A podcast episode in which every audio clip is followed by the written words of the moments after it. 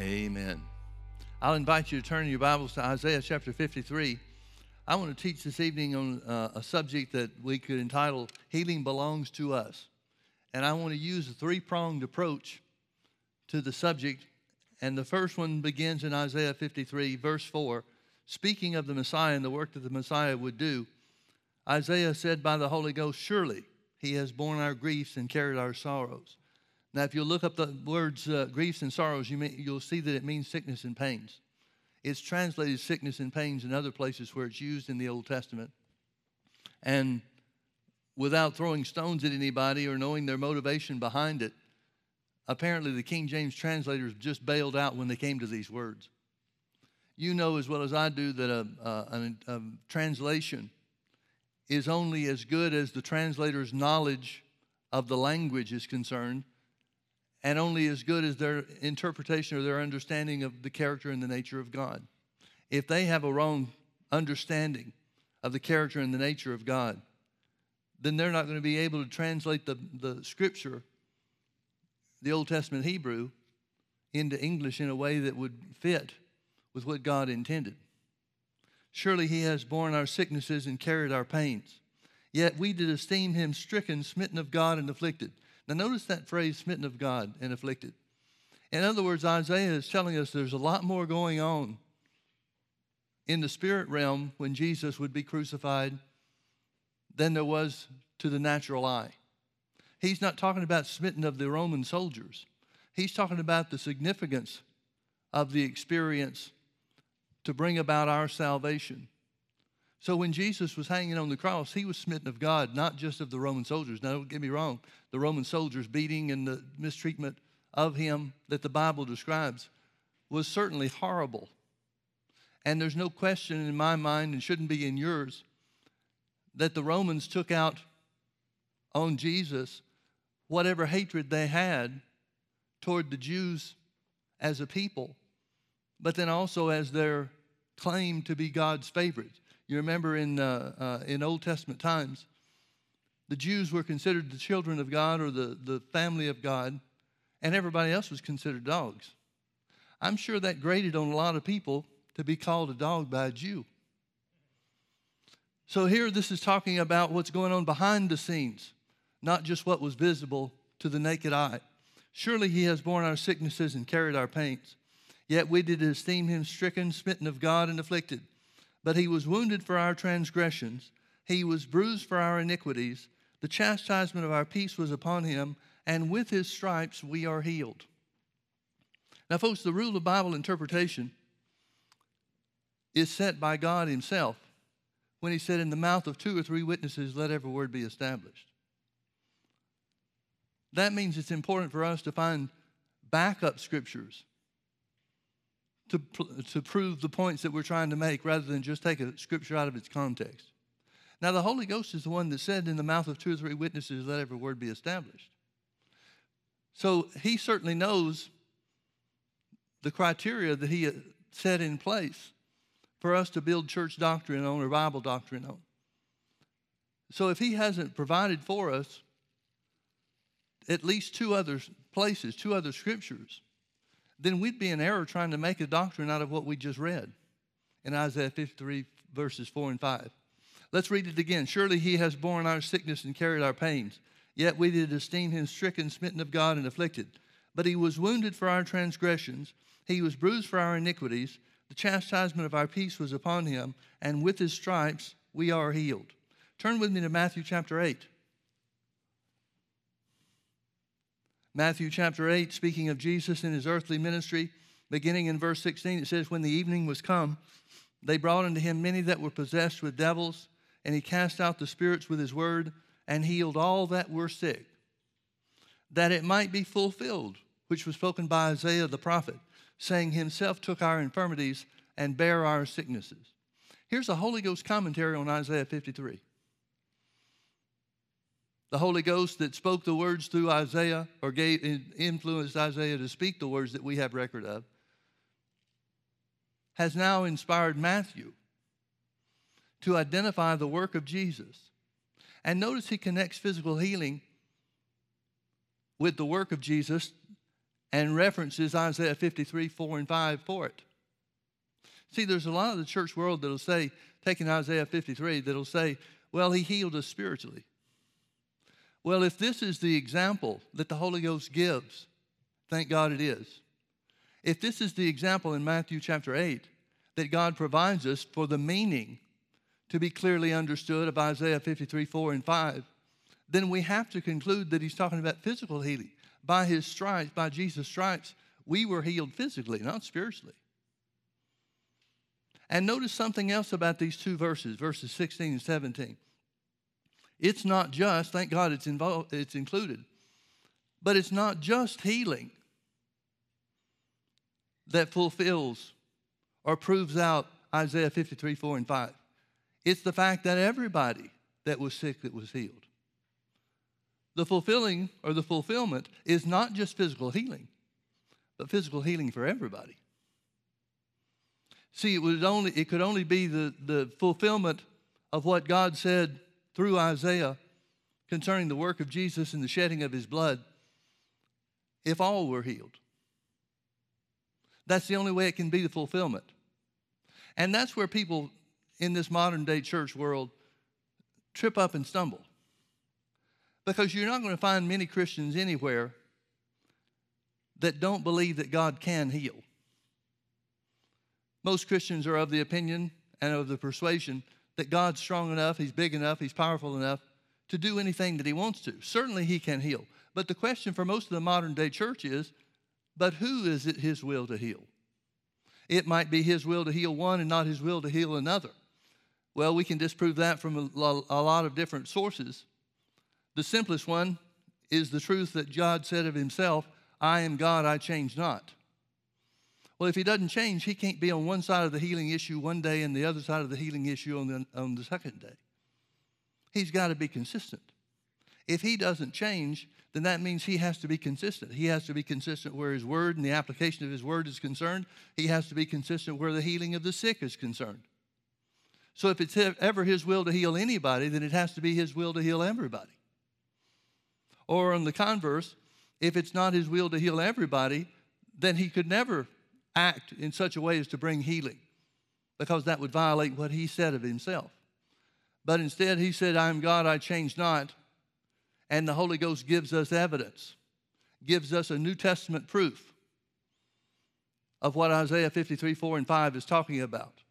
It's talking about physical healing for everyone. But again, the Holy Ghost said in the mouth of two or three witnesses, we've seen two. Let's look at the third. Look with me over to 1 Peter chapter 2.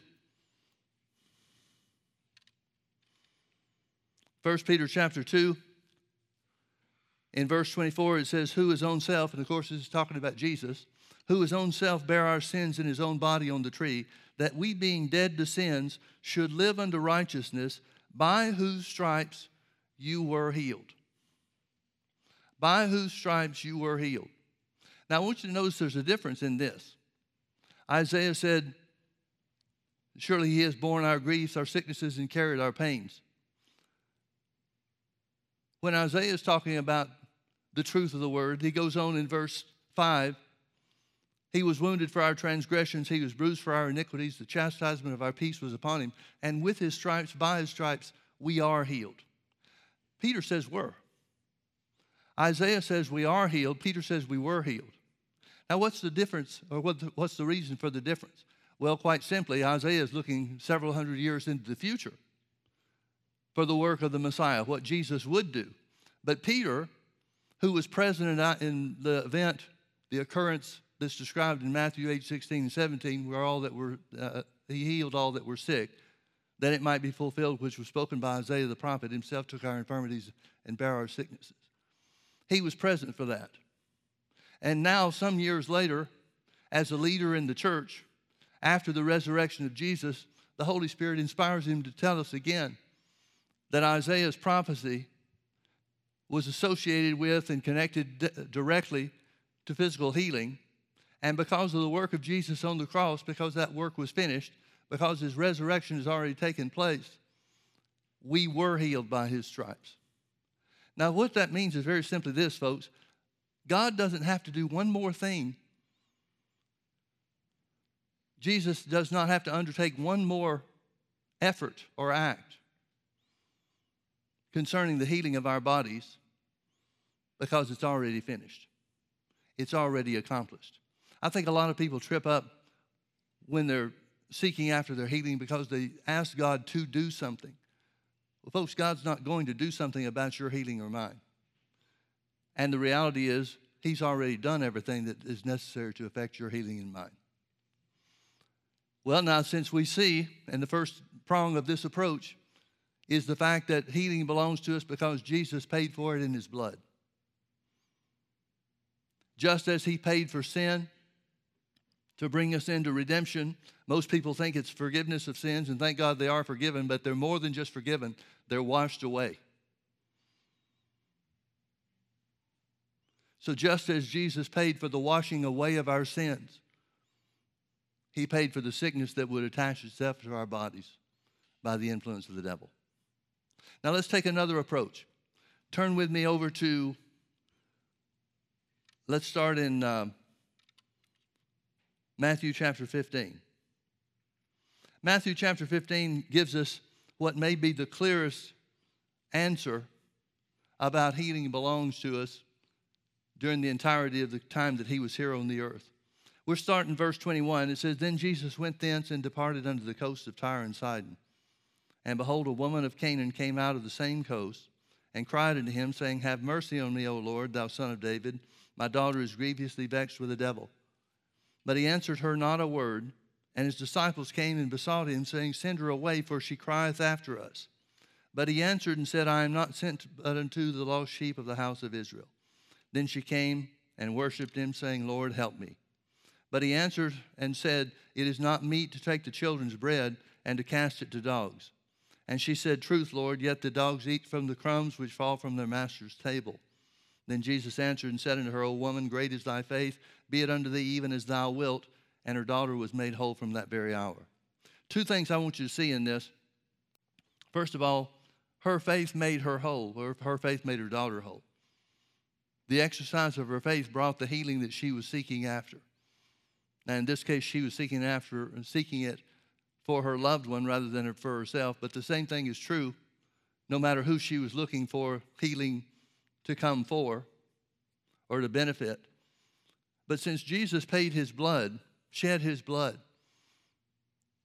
for sin and sickness, then the same action, the same spiritual action of faith that is necessary for us to come into the family of God would be the means or the method whereby we would reach out and take hold of physical healing for our bodies. You can see that her faith brought her answer. Well, she didn't have the opportunity to believe in the shed blood of Jesus because Jesus hadn't yet been to the cross. Well, what did she believe?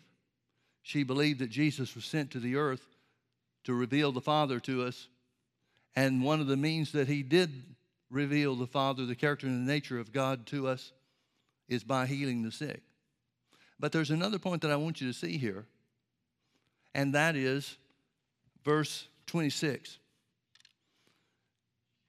He answered and said, It is not meet or right or appropriate to take the children's bread and to cast it to dogs.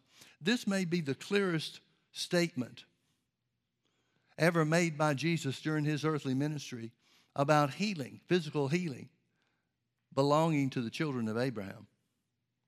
He calls it the children's bread. In other words, he says it's a possession of the Jews. It is a possession of the Jews. They don't have to do anything to possess it, it already is the possession of the Jews. Now, again, the Holy Ghost said, In the mouth of two or three witnesses, let every word be established. Let's find another witness.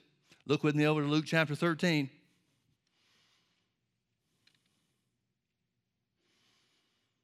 We'll start in verse 10. And he was teaching in one of the synagogues on the Sabbath. And behold, there was a woman which had a spirit of infirmity 18 years and was bound together and could in no wise lift up herself. When Jesus saw her, he called her to him and said unto her, Woman, thou art loosed from thine infirmity. And he laid his hands on her, and immediately she was made straight and glorified God. But the ruler of the synagogue answered with indignation, because that Jesus had healed on the Sabbath day. Then said he unto the people, There are six days in which men ought to work. In them, therefore, come and be healed, and not on the Sabbath day. Folks, can you, surely you can see along with me the hypocrisy, the, the tremendous level of hypocrisy by the ruler of the synagogue, who had probably never done anything to help this woman, certainly never did anything over the last 18 years to bring her to a place where she could receive her healing. And the ruler of the synagogue says, Jesus, you did the wrong thing. You broke the law of Moses by healing on the Sabbath day. Verse 15 Then the Lord answered him and said, You hypocrite. Does not each one of you on the Sabbath day loose his ox or his ass from the stall and lead him away to watering? Well, nobody would fail to do that. They wouldn't take the chance on their livestock or the, the, the tools that they need to farm and, and so forth to not be taken care of. Jesus says in verse 16, and ought not this woman, being a daughter of Abraham, whom Satan has bound, lo, these 18 years, be loosed from this bond on the Sabbath day. Jesus gives two reasons for healing this woman, or two reasons why this woman ought to be healed. Not only was she bound by Satan, but she was a child of Abraham, a daughter of Abraham. In other words, the blessing of Abraham definitely, unequivocally, unquestioningly included healing, physical healing for our bodies. It was the children's bread in Matthew 15, and this daughter of Abraham ought to receive what, what belonged to the Jewish people through their father Abraham. Now, some would stop there and say, yeah, but that's, that belongs to the Jews. No doubt about that. Healing belongs to the Jews, all right, but that doesn't do me any good. Look at Galatians chapter 3. Galatians chapter 3, verse 13. Christ has redeemed us from the curse of the law. You go back to Deuteronomy chapter 28, you can find that there are 17 different specific diseases listed there as a part of disobedience to the law of Moses.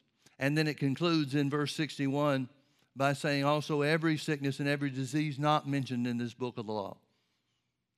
Those are also a part of the curse of disobedience. So Christ has redeemed us from the curse of the law, being made a curse for us, for it is written, Cursed is everyone that hangeth on a tree.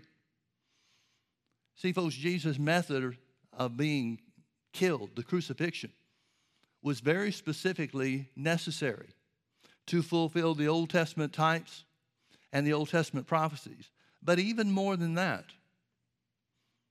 Jesus had to suffer the greatest disrespect in the manner in which he died to be made sin as your substitute and mine. See, it made a difference whether Jesus was beheaded or crucified. It made a difference how Jesus died. Jesus had to die the death that symbolized the death of the wicked, not the death of the righteous. He had to suffer the crucifixion. He had to suffer the, the beating in Pilate's court, the taking on his back, the stripes, which opened his back up to a flow of blood that provided healing for your body and for mine. That was necessary. Christ has redeemed us from the curse of the law, being made a curse for us, for it is written, Cursed is everyone that hangeth on a tree. Notice verse 14, that or so that. Here's the reason why that was necessary so that the blessing of Abraham might come on the Gentiles through Jesus Christ, and that we might receive the promise of the Spirit through faith. The Bible is telling us, Paul is telling us by the Holy Ghost in Galatians chapter 3, that Jesus' death and his manner of death was to bring about one specific result, and that was the blessing of Abraham becoming ours. Skip down with me in Galatians chapter 3 to verse 29. And if you be Christ, that means if you've been born into the family of God, if you've made Jesus the Lord of your life by faith, believing that God raised him from the dead and confessing him as your Lord and Savior, that brings you into this verse of Scripture and tells you what belongs to you. And if you be Christ, since you belong to Christ, you are Abraham's seed and heirs according to the promise. being in Christ makes you a recipient of the blessings of Abraham, which Jesus clearly identified on two different occasions, clearly identified was the blessing of, of healing, physical healing for your body. That is part of the blessing of Abraham. That is what belongs to you and to me. So, the second prong of this approach the first one was that Jesus shed his blood for your physical well being. The second is that healing is clearly a part of the blessing of Abraham that has been made available to you and me by coming into the family of God. Now that brings us to the third approach. Look with me to Luke chapter 9. Verse 1 it says, Then he called his 12 disciples together and gave them power and authority over all devils and to cure diseases. And he sent them to preach the kingdom of God and to heal the sick. He sent them to preach the kingdom of God and to heal the sick. Now, folks, the kingdom of God has to include healing if Jesus attached them together, which he did. You remember Jesus prayed and taught the disciples to pray what we know of as the Lord's Prayer. It's not really even a New Testament prayer. There's some good in, things in there and there's some good principles in there. But it was a prayer for the time that Jesus was still on the earth, not a time for after he was raised from the dead. See, the Bible said, Jesus said that in the day that we live in, the day following his resurrection, we would ask the Father in his name. Well, the name of Jesus isn't anywhere in the Lord's Prayer. So it was an interme- uh, intermediary prayer for a specific time, for a specific person, purpose. And do you remember what Jesus told him to pray? Our Father in heaven, hallowed be thy name. Thy kingdom come, thy will be done on earth as it is in heaven. Thy kingdom come, thy will be done on earth as it is in heaven.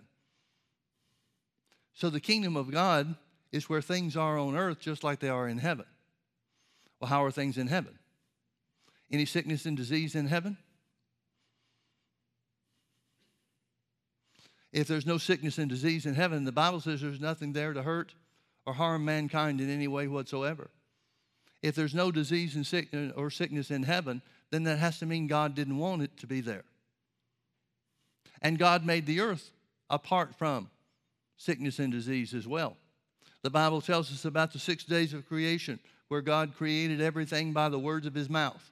It says 10 times in Genesis chapter 1, and God said, and it was. And then the Bible says on the seventh day he rested. Specifically, it means he put an end to everything that he created. Well, if sickness and disease is of God, he had to create it. And since he didn't create anything after the first six days of the creation account, that means if he created it, he had to create it in, in day one through six. Because at the end of the sixth day, when he made an end of everything that he created, he looked at the man and he looked at the earth, he looked at what he created, and he said it was very good. Well, where was sickness? It wasn't present. Sickness did not make its entrance into the world until the law of sin and death began to rule and dominate man. Now, folks, if God didn't create sickness, He certainly would have no way to use it. If God uses sickness and disease, as some people say, to teach us, to deepen our piety or whatever dumb excuse they use. If God was in the business of using sickness and disease, then we have to ask the question where would he get it from? Certainly didn't get it in heaven. There is no sickness or disease there. It's not a part of what God made. It originated with the devil and not from God. So if God's going to use sickness and disease to teach you or me or anybody else, he's going to have to get it from the devil. Now, is anybody really of the opinion that God and the devil are working hand in hand in any manner whatsoever? If God and the devil are ever working hand in hand to accomplish a similar or same purpose, then what would be the difference between God and the devil? And how could the devil tell, or I'm sorry, how could the word, inspired by the Holy Ghost, instruct us time after time after time to resist the devil and his works? It's absurd to think that God's working with the devil. It's just as absurd to think that God could use sickness or disease because He doesn't have any.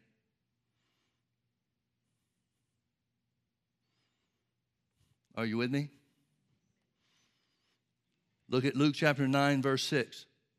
And they departed and went through the towns, preaching the gospel and healing everywhere. Turn with me over to Luke chapter 10. After these things, the Lord appointed other 70 also, and sent them two and two before his face into every city and place whither he himself would come. For the sake of time, skip down to verse 9. He told them, And heal the sick that are therein, and say unto them, The kingdom of God is come nigh unto you. Notice how God, here's Jesus, the Holy Ghost giving us a faithful representation of what Jesus said to the disciples as recorded by Luke. Jesus again connects healing with the kingdom of God. This is the same kingdom that he prayed that he taught the disciples to pray that would come. Pray to the Father, thy kingdom come, thy will be done on earth as it is in heaven. So even though they're getting a glimpse of the kingdom of God, Jesus very definitely, specifically includes healing for the physical body as a part of the kingdom of God. Let's look at another example over in Matthew chapter 10.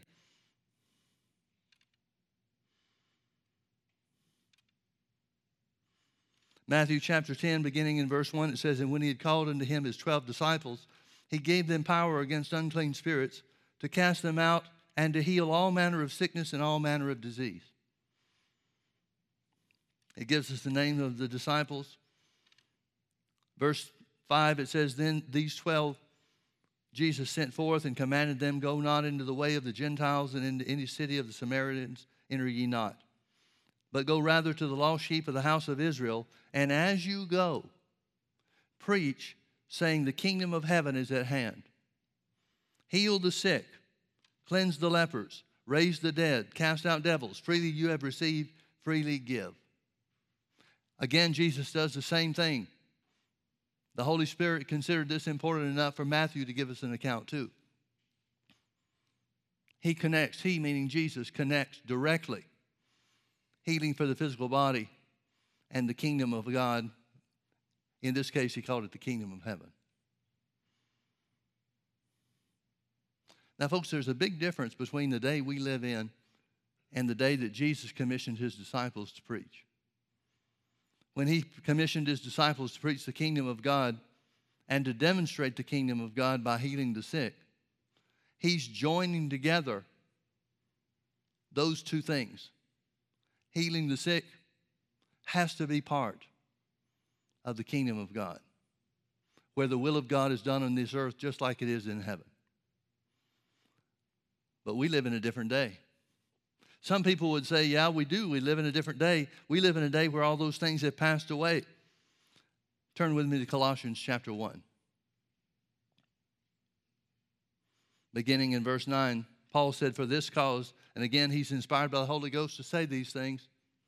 For this cause, we also, since the day we heard it, do not cease to pray for you and to desire that you might be filled with the knowledge of his will and all wisdom and spiritual understanding that you might walk worthy of the Lord unto all pleasing, being fruitful in every good work and increasing in the knowledge of God, strengthened with all might, according to his glorious power, unto all patience and long suffering with joyfulness, giving thanks unto the Father, which has made us meet or able to be partakers of the inheritance of the saints in light. Who hath, everybody say hath, that's past tense, who hath delivered us from the power of darkness and has translated us into the kingdom of his dear Son, in whom we have redemption through his blood, even the forgiveness of sins. Quite simply, folks, Paul is saying by the Holy Spirit that we're not living in the day that the disciples did when Jesus was still on the earth, when they were praying for the kingdom of God to come. Rather, we're living in the day where the kingdom of God has come because Jesus has redeemed us by his precious blood, in whom we have redemption through the precious blood of Jesus. Since we are living in a day where the kingdom of God has come, we have to recognize and acknowledge that we're living in the day where healing is made available to all mankind. Jesus told the disciples to heal the sick and say the kingdom of God is near. We don't have to say the kingdom of God is near. We say the kingdom of God has come. Now look at that word translate. Let's read this verse again. Read verse 13 again. Who has delivered us, talking about Jesus, who has delivered us from the power of darkness and has translated us into the kingdom of his dear Son. Then it talks about the connection of redemption. Quite simply, what it means is the same faith that brought us into the kingdom of God, or brought us into the family of God, brings us into all the benefits and blessings of the kingdom of God as well. Look at how many times we see in the, in the ministry of Jesus where people were healed by their own faith. We read in Matthew 15 where the woman wouldn't give up, where Jesus said, It's not time to minister to you. I'm sent first to the lost sheep of the house of Israel. But her tenacity, her persistency, persistency, is that a word? She wouldn't give up. Let's say it like that. The fact that she would not give up, even though it was not yet time for her to receive, God couldn't deny her. See, folks, God always responds to faith. Even if, as in the case of Matthew 15, it was coming from somebody at the wrong time in the wrong place. Jesus couldn't deny her faith. The reason he couldn't deny her faith to provide healing for her daughter is because it's a part of the character and the nature of God, and God's character never changes, nature never changes, His will concerning sickness and disease never changes. God never changes. So her faith made her whole. You may remember the story in Mark chapter 5, the woman with issue of blood. She hears of Jesus and she comes in the press behind because she said, If I can just touch his clothes, I shall be whole.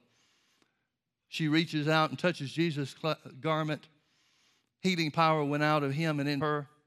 Jesus knew the power left him. She knew something happened in her body. The issue of blood dried up. And Jesus looks round about to see her that had done this thing. When she falls down before him and tells him all the truth, Jesus said, This is uh, Mark chapter 5, verse 34. Jesus said, Daughter, your faith has made you whole. Go in peace and be whole of thy plague. Her faith in Jesus brought about healing for her physical body from a, uh, an incurable condition that had robbed her of 12 years of her life and everything that she had because it was spent on doctors. Time and time again, it tells us the faith of the individual was necessary. Even in Jesus' hometown of Nazareth in Mark chapter 6, Jesus coming back for the first time after he's been anointed of the Holy Ghost to do uh, works of healing, mighty works of healing, he marveled at their unbelief. He could there do no mighty work, Mark 6 5 says. He could not. Doesn't say he wouldn't, doesn't say he didn't want to. It says he could not do any mighty work in Nazareth. And he marveled because of their unbelief. Well, if unbelief hinders healing works and healing miracles, then the opposite of unbelief, which is faith, has to be that which opens the door for us to receive what God has done for us through the work of Jesus. Thank God it has. We've been translated. The word translate means to carry, to transfer, or to exchange. It literally means, you remember uh, in uh, Hebrews chapter 11, it talks about Enoch being translated. He was walking here on the earth, he was in one place, one moment, and then the next moment he was taken up into heaven to another specific and distinct place. That's what translate means. It means to be taken out of one thing and put into another thing. Well, what were we translated from? We were translated from the power of darkness and placed in the kingdom of God itself, the kingdom of His dear Son. Well, if the kingdom of Jesus isn't the kingdom of God, what is it? Thank God we've been translated. We don't have to wait for God to do another work. We don't have to wait for God to send some kind of special power for you or for me. We don't have to wait for one thing yet to be done because the work has been finished. Christ has redeemed us from the curse of the law. He's translated us into the kingdom of his dear son. He's translated us into the blessing of Abraham, which includes healing for the physical body. So instead of somebody preaching saying the kingdom of God is close, we can say the kingdom of God is here. And all the blessings, the attendant blessings and benefits thereof. David knew what these blessings and benefits were. He said, Bless the Lord, O my soul, and all that is within me. Bless the Lord, O my soul, and forget not all of his benefits. Well, what were the benefits? Who forgiveth all thine iniquities, who healeth all thy diseases, who redeemeth thy life from destruction and crowns thee with loving kindness and tender mercy, who satisfies your mouth with good things so that your youth is renewed like the eagles. The older I get, the more important that verse is. If the blessings and the benefits included not only forgiveness of sins under the old covenant, but also healing for our physical bodies, how could we have less in our day, this day, the day of the resurrection of Jesus, when the Bible says we have a better covenant established upon better promises? Folks, healing belongs to us. Healing belongs to you. Let's pray. Father, we love you so much and we thank you for the truth of your word. Therefore, we extend the hand of faith to take hold of that which we cannot see with our natural eye.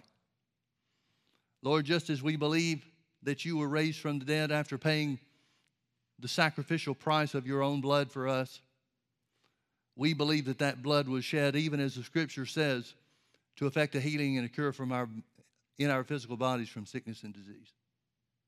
So we declare that we are healed by the stripes of Jesus. We declare that healing was a finished work.